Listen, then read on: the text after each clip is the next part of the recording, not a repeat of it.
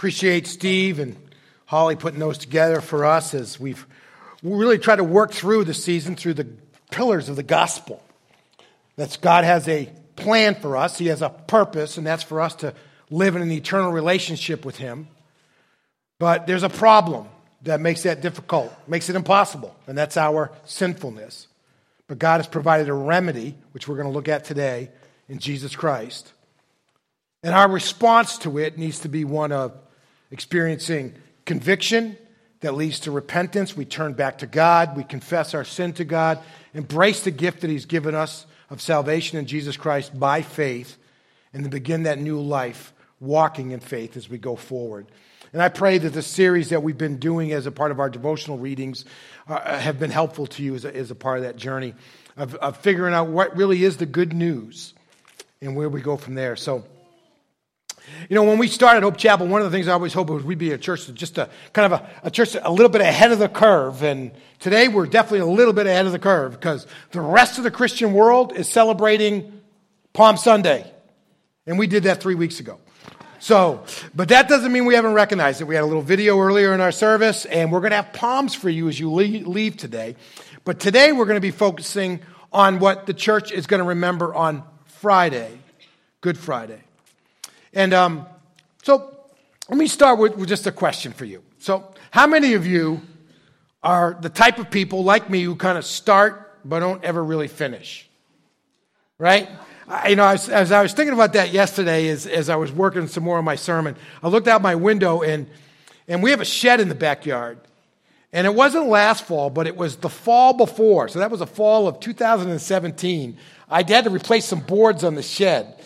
So it needs to be painted. Do you think it's painted yet?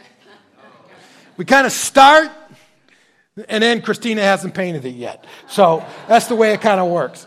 So, and, and that's going to happen tomorrow, right? Running the Boston Marathon. There are a lot of people who are going to start, and they're going to finish. But there's a lot of other people who probably would have been like me who are going to start and then somewhere around Natick, they're just going to call for an Uber and go back to their car and go home, right? And and I bring that up because today, what we're going to be looking at in, in Mark chapter 15 is really the place in Mark's gospel where he reaches a place where he says, Mission accomplished. What was started has been finished. And next week, with the resurrection, it's really kind of a victory lap.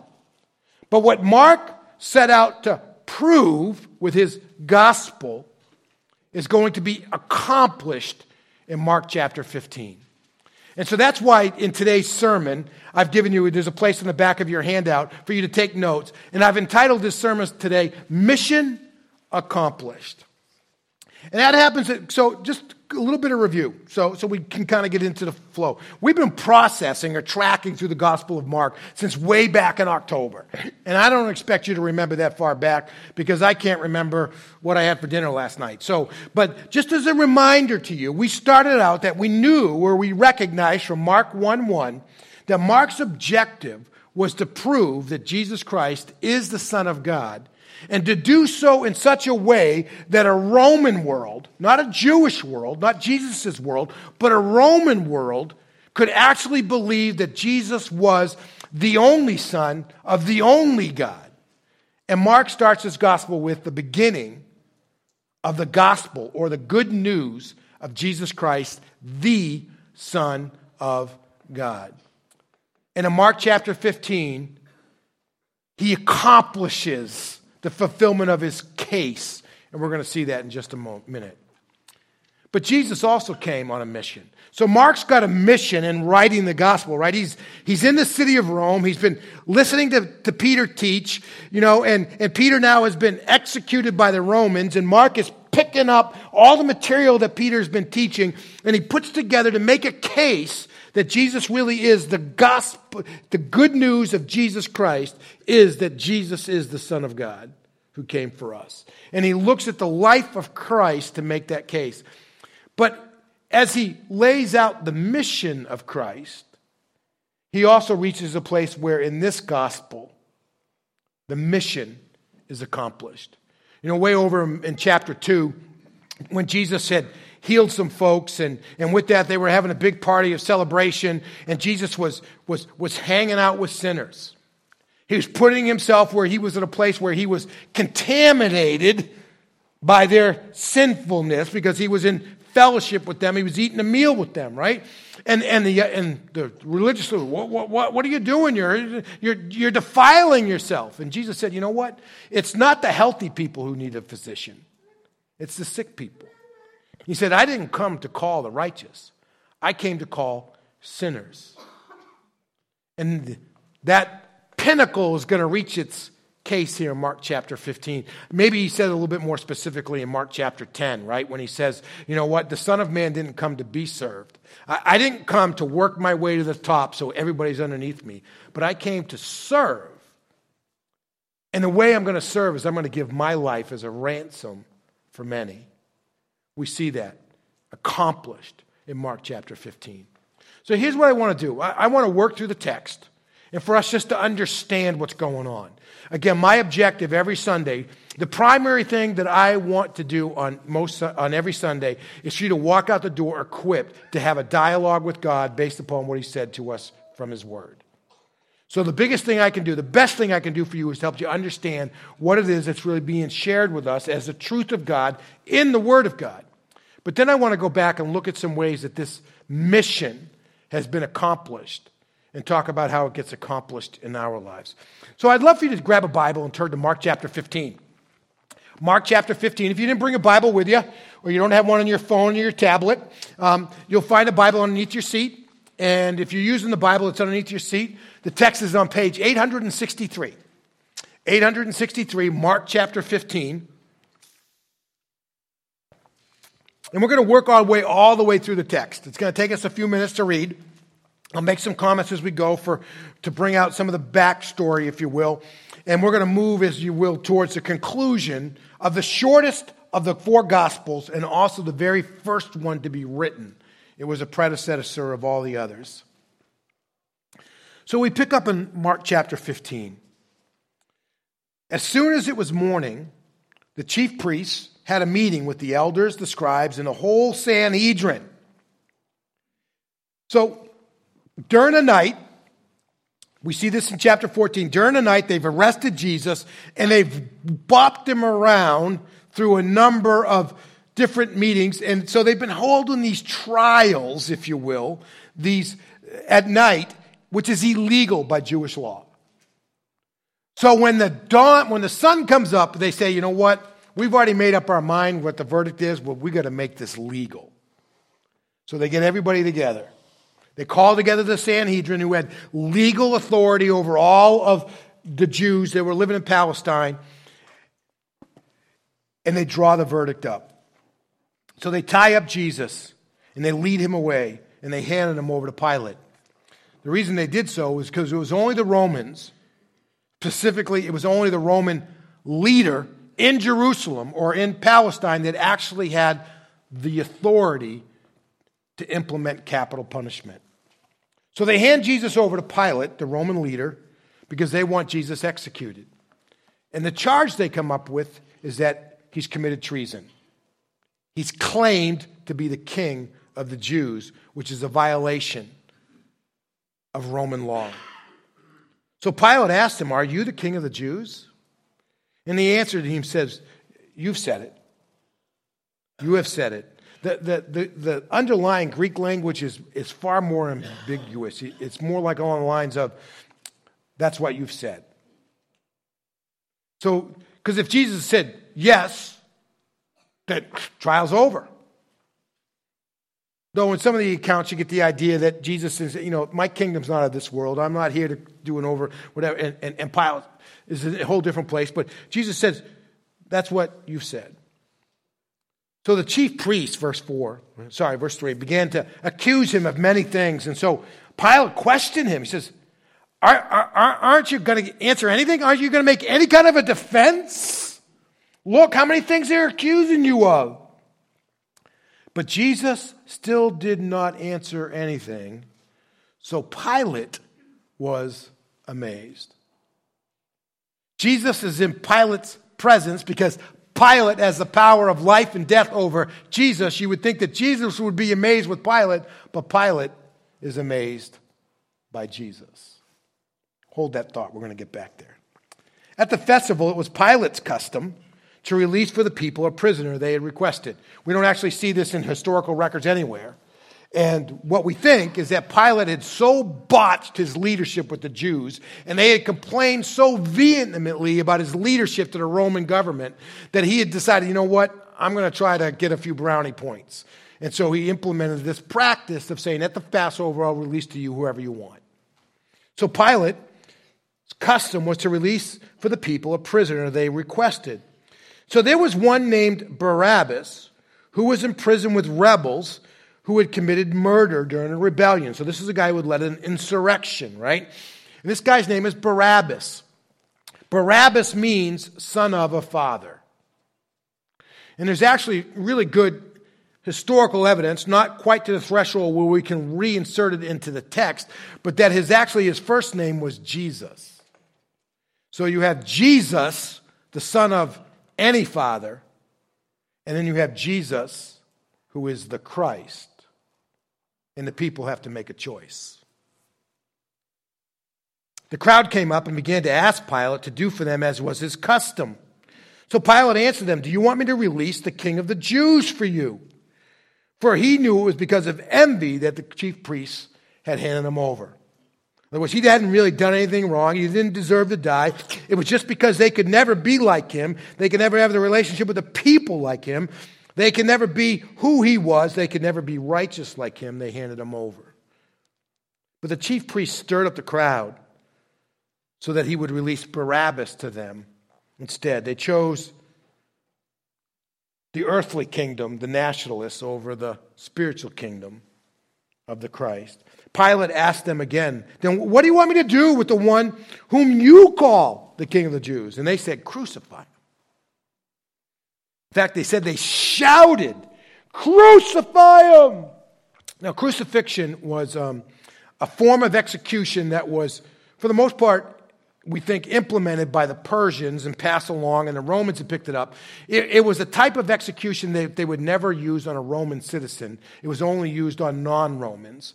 And the reason they did it was because it made a huge public display, and therefore it served as a huge deterrent. You know, there's two different ways, but they would always make sure it was in a very prominent public place, a place when people were coming and going. It was outside the city gates, so people were coming in from the outside and whatever, and they would put it in a very prominent place. Often it was a single pole with a cross brace apart, which is the imagery that we have. Sometimes it was crossed like this, and they would be nailed in the two corners.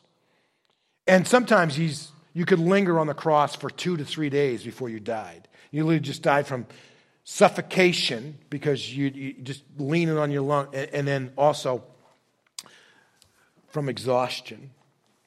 So they handed him over to be, they cried, crucify him. So Pilate says to them, Well, why? What, what, what, what has he done wrong? But they shouted, Crucify him all the more. Then, willing to gratify the crowd, right? He, out of political necessity, and also by sovereign command, Pilate released Barabbas to them, and then after having Jesus flogged, he handed him over to be crucified.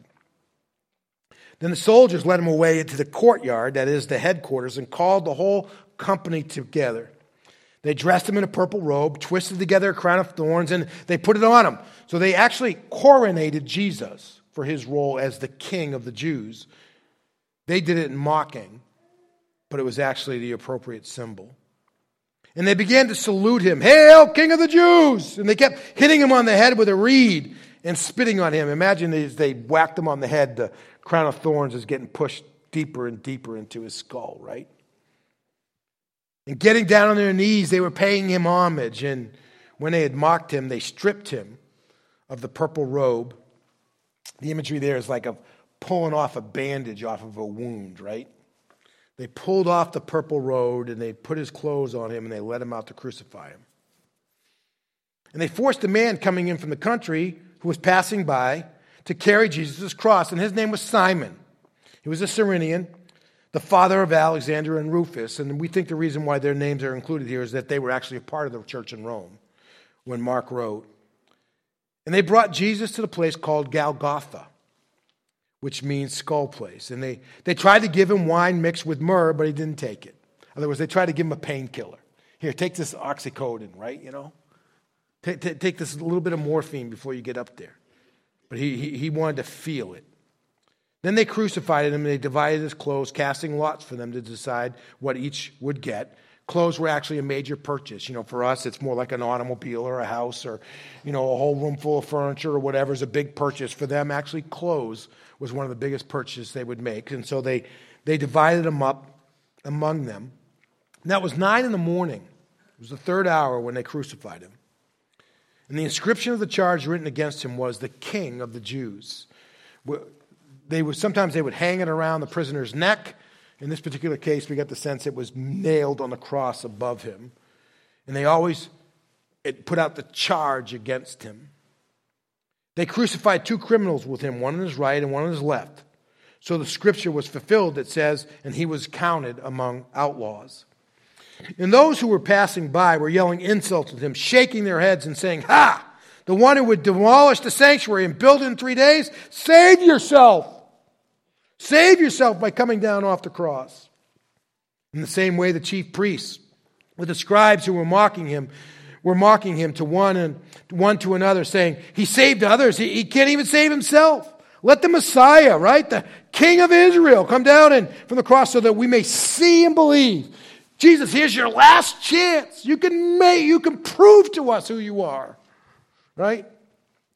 And even those who were crucified with him were taunting him. We know from Luke's gospel that one of them eventually changed his tune and was granted the forgiveness that leads to eternity with the Father. So when it was noon, so Jesus had been on the cross now for three hours, darkness came over the whole land until three in the afternoon. Darkness is, is for, has the symbolism of judgment, right? And, and so as the, as the darkness descends over the land, it means that the judgment is descending, if you will, on Jesus. And, and it tries to pull up the picture of the ninth plague, which was darkness in Exodus. And then the angel of death came and brought judgment on the nation of Egypt, right? And so it, it's this darkness comes over the whole land until three in the afternoon. And at three, Jesus cried out with a loud voice, Eloi, Eloi, lama sabachthani, which is translated, My God, my God, why have you abandoned or forsaken me? When some of those near heard this, they said, Look, he's calling for Elijah. So someone ran and filled a sponge with sour wine, fixed it on a reed, and offered him a drink, and said, Let's see if Elijah comes to take him down. But Jesus let out a loud cry. And we know from John's gospel, he cried, It is finished. And he breathed his last. Then the curtain of the sanctuary, which was about three inches, three to four inches thick. So this is not like your, your, your curtains at home that you can just, like your shower curtain, you can just tear really easily. This is like, you know, four inches thick, and probably, probably a couple tractors couldn't pull this apart, right? It says that the curtain of the sanctuary split from the top to the bottom. It was a divine thing, right? And when the centurion who was standing opposite saw him, opposite him, saw the way he breathed his last, he said, This man really was God's son. The centurion, a Roman, who was standing opposite him, saw the way he breathed his last and said, This man really was God's son. There were also women looking on from a distance. Remember, all the men had been cowards and had ran, so only the women were there, right? Among them were Mary Magdalene, Mary, the mother of James the younger, and of Joseph and uh, Salome. When he was in Galilee, they would follow him and help him, and many other women had come up with him to Jerusalem. So when it was already evening, because it was preparation day, that is the day before the Sabbath, Joseph of Arimathea, a prominent member of the Sanhedrin. Remember verse 1, right? These are the guys who had sentenced him, right? Who himself was looking forward to the kingdom of God, came and boldly went into Pilate and asked for Jesus' body. And Pilate was surprised he was dead already. So, summoning the centurion, he asked him whether he had already died. And when he found out from the centurion, when it was confirmed, he gave the corpse to Joseph. So much for the swoon theory, right? You got the guy who's the expert in death, who at, at risk of his own life says to his boss, who has the power of life and death over him, says, he's really dead. He's really dead. And after he bought some fine linen, he took him down and wrapped him in linen. And then he placed him in a tomb out of the rock, cut out of the rock, and rolled a stone against the entrance to the tomb. Now Mary Magdalene and Mary, the mother of Joseph, were working, were watching where he was placed. If you want to get the rest of the story, you got to come back next week. So, so a couple of points for us, for us to really take it. Let's think about Mark's mission here, and how does this happen? Mark sets out to take the actual true events of the life of Christ and to put together in such a way that they will convince a Roman or a worldly audience that Jesus is the only Son of the only God, and that in that is good news because he is the Savior of the world. So, how does that happen in this text? Right? How does that happen in, in this text? And, and I think you see it in two different ways. First of all, it's related to Pilate. So Pilate is the guy in Palestine, right? Most of the time he's, he's in a palace down in Caesarea. It's uh, he's on the coast, but he comes up during the major festivals to Jerusalem so he can be, he can have immediate lines of communication in case anything goes wrong. He is the guy, right? Top of the food chain. And he is the leader of the, of the Roman world in Palestine. And this guy doesn't want to have anything to do with executing Jesus. In fact, he's the one who's amazed by Jesus rather than Jesus being amazed by him. And the message that Mark is conveying through the reaction of Pilate, right, is that yes, I know that you, as, a, as, as the Roman system, executed Jesus, but I got to tell you, they didn't want to. They had to because of what was going on. He, it was politically necessary. This is what he needed to do. He needed to do this favor, but it was also God's divine plan but at the heart of it, the one who had power over him really wanted to release him because he was innocent across the board. And we see this over and over again. You know, Pilate hears him say, Are you not going to respond to what they're telling? Make a defense. I want to let you go. I want to declare you not guilty. Say something. Jesus doesn't say a word. And there's just something about his presence, the way he's carrying himself, that he's just amazed. This guy who was the most powerful person, who was ambitious to climb the political, he looks at Jesus and he's amazed. And Mark is saying to his readers, Mark is saying to us, the reason why he's amazed is that Jesus is no man. He is the only Son of the only God who's living among us. And over and over again, he's trying to let Jesus go. Well, all right, you know, I'll, I'll execute my cousin. You know, I've been trying to get some brownie points with you guys, so you stop complaining to Rome about my leadership. I don't want to get fired. I don't want to be demoted. I want my career to keep going forward. And so let, let me release somebody to you. And so he figures the people who've seen all the miracles are going to, and they cry for Barabbas. When push comes to shove, the people choose Jesus, the son of any father, over Jesus, who is the Christ. Sounds like a lot like our world today, right? And so he said, well, well, well, if you're going to take Barabbas, what do you want me to do with Jesus? Crucify him. Well, what's he done wrong? We don't care. Crucify him. And Mark is painting this picture that the guy who had the life of Christ in his hands knew he didn't deserve to die because he was innocent. And you don't need to reject him because he was executed as a, as a rebel you can embrace him because he's the one who truly didn't deserve to die. He's the one who made Pilate amazed. But where really reaches this conclusion, right, is with the centurion.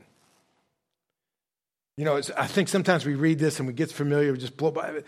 So Mark starts out and says, This is the beginning of the good news of Jesus Christ, who is the Son of God. And who is the first person in his gospel to declare that Jesus is the Son of God? Now, Peter's acknowledged that he's the Messiah, But the first person to acknowledge that he is the Son of God is who? The centurion, who just looks at the whole thing and he sees the way Jesus dies. He sees everything that's going on around him. And he says, you know what? Truly, this guy was the Son of God. Mark says, just go back and read your own history books. The guy who was in charge of his execution, who watched him die, he's the one who first recognized that Jesus Christ is the only Son of the only God. And Mark lays down his pen, if you will, and says, Mission accomplished. I set out to prove to a Roman world that Jesus is the Son of God. And it's one of your own who is the first to declare Jesus is the Son of God. Truly, this one was the Son of God. Well, what about Jesus' mission? And, and we see hints in here in a couple areas about the accomplishment. Remember, Jesus came not to be served, but to serve and to give his life as a ransom for many. He came to be a solution, the physician for those who were caught in the sickness of sin and we see that happening in this text. It, it, it, comes out in two different ways. One is in the taunting that takes place, right? So Jesus is hanging on this cross, right? And he's, and he's, and he's right outside the city. People are coming and going. It's a big public thoroughfare, right? You know, I, I you know, and, and, and, and so every, and people say, oh yeah, you, you, going to do this, you're gonna, these big boasts, we're going to tear down the temple, all this stuff. You can't, you just, just save yourself, right? And then the religious leaders in particular say, you know what? We've given you opportunity over and over and over again to prove to us that you are the Son of God. If you come down off of that cross now, we'll believe that you are the Son of God.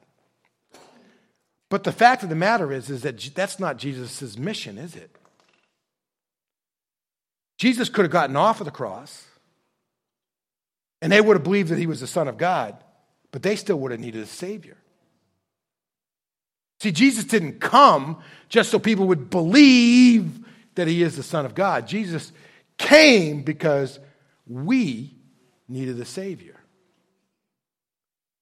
And he couldn't fulfill his mission by getting off the cross. I mean, you look through the Gospel of Mark, you know, the demons constantly recognize that Jesus is the Son of God, right? He's God among them. And they recognize. That doesn't mean they're redeemed. It's not just enough to believe that Jesus is the Son of God. What you need is for Jesus to be your Savior because you believe that He is the Son of God. And Mark says, you know what? Jesus could have gotten down off of the, the, cross. He could have proved to everybody that he was not just an ordinary guy, that he really was the Christ, that he really was the Son of God. But guess what? We'd still be in a place where we needed a Savior. And so, Jesus, to accomplish his mission, right, he stays on the cross. He doesn't get off of it. And Mark says, mission accomplished. Mission accomplished. It, it, it's a powerful word for us in the, in the midst of that. Um, the other thing that, that, that I want us to, that brings this message out is this, this phrase that we see from the lips of Jesus while he's on the cross. We, we know that as you put all the gospels together, that Jesus said several different things, maybe many things the, uh, from the cross, but there's only one phrase that Mark records for us, and that's the statement, "My God, my God, why was thou why, why have you abandoned me? Why have you forsaken me?"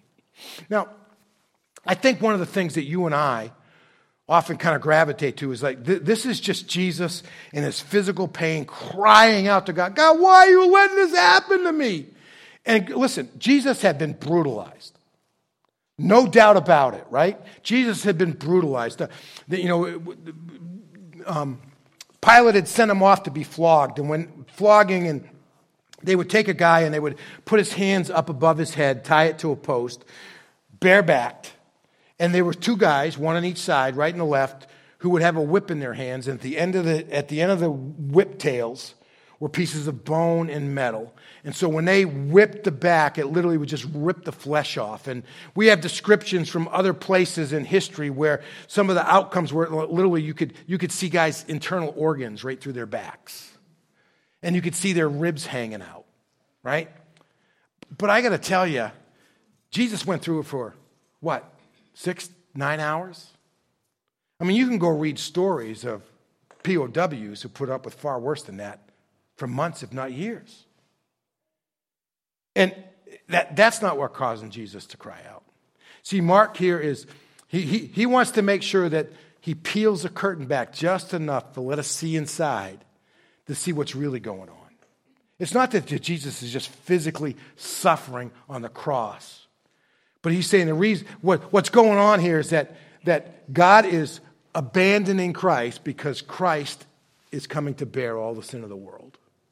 The righteous, the holy can't be in the presence of the unrighteous or the unholy. And so you really get this, this thing is Jesus hangs on a cross. It's like all the sins of the world are being onboarded to him, right?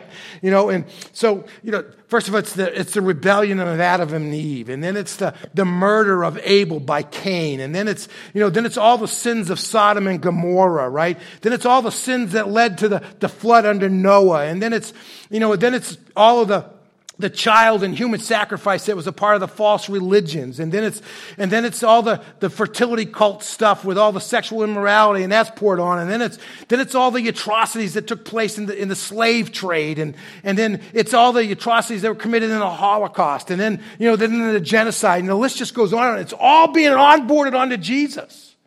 And in the midst of all this, he's literally coming to be, to bearing all of this, which he cannot stand in any way, shape, or form, right? And, and, and, as, and, as, and he's literally becoming sin. In the midst of that, God has to turn away and leave him alone. It's not the physical pain that makes him cry out, though he was suffering.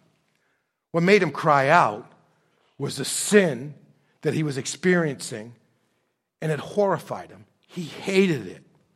It, it, nauseated him. And the list just goes on. And in the midst of that, he experienced that the one thing in, in eternity he never wanted to experience, and that was separation from the Father. And he did that to accomplish the mission. mission. And it's in that moment that the ransom is paid. The Son of Man did not come to be served, but to serve and to give his life as a ransom for many. And Mark pictures it this way there was this barrier between God and man, represented by the veil in the temple. And when Jesus died, it's ripped from top to bottom. That barrier is removed.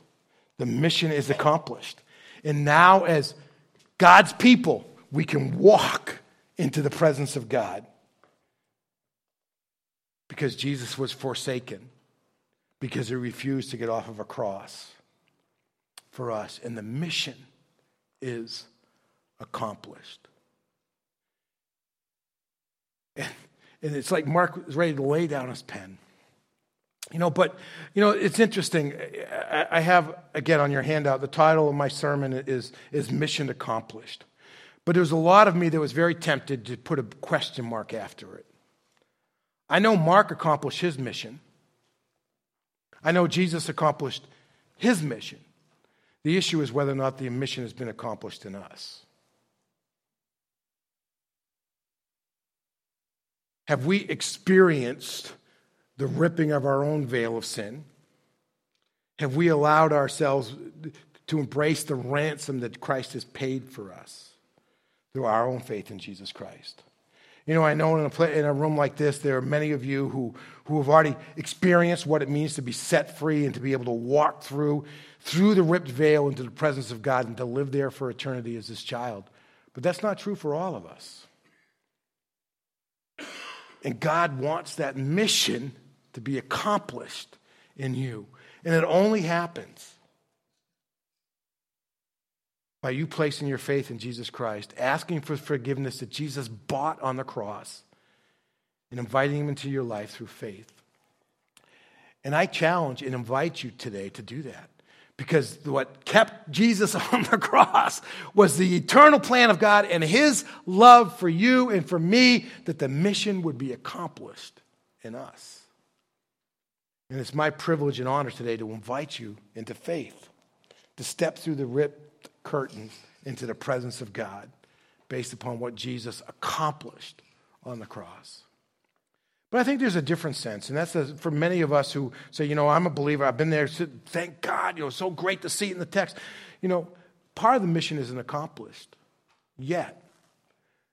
Because as we saw a couple of last chapter, Jesus said, you know, wherever this, whatever the, wherever this act of this woman, wherever the gospel is proclaimed to all the nations, the gospel hasn't been proclaimed to all the world. Because there's a part of my world and there's a part of your world where it hasn't been proclaimed yet. And so there's this question mark on the end of mission accomplished because not everybody in our world has heard the good news of Jesus Christ. All of this brings us very powerfully to what we do today in the Lord's Supper. You know, Jesus wanted us to never forget that what led to the ripping of the veil and our ability to walk into the Holy of Holies as a child of God, as a co heir with Christ of all that God has to offer us, uh, happened because he stayed in that cross and his body was broken and his blood was shed. So that you and I could be forgiven, and because you and I could have a new relationship, there could be a new covenant between God and us. And hence, the night before he died, so, doing the math, maybe, maybe 18 hours, 22, 23 hours before he died on the cross, Jesus met with his disciples in his upper room. He said, You know what? I want you to never forget that the mission's been accomplished by me. So there's this piece of bread, and I'm going to break it, and I'm going to give it out to you. And this is my body. It's going to remind you of who I am as you go forward. It's going to remind you what. and here's the, here, here's, here's the cup of the new covenant. This, this is the, the new contract that we have with God. He wants us to remember. Let's pause for just a moment. I'm going to invite those who are going to help serve the Lord's Supper to go ahead and take their spots in the back. But I just want to lead in a brief prayer as we get ready to observe the Lord's Supper. God, thank you that your plans are always accomplished. Before the first molecule was spoken into existence in Genesis 1, you had this plan. And as Jesus hung on a cross and bore all of our sin, and you had to turn your, your face from him and abandon him, it was finished. God, I pray you'd finish it in us today. If you're here today and you don't have a personal relationship with Jesus Christ, you say, I, I, I can't say that I know for sure I've been forgiven based upon what Christ did on the cross. I invite you to take that step today. Will say, God, you know, I, I, I need more than just the Son of God. I need a Savior. I ask you to forgive me and apply the ransom that Jesus bought to my life by my faith in Him. And I don't know exactly what that looks like in terms of walk by faith. I, I just pray that Jesus would enter into my life by faith and I'd grow each and every day as I go forward.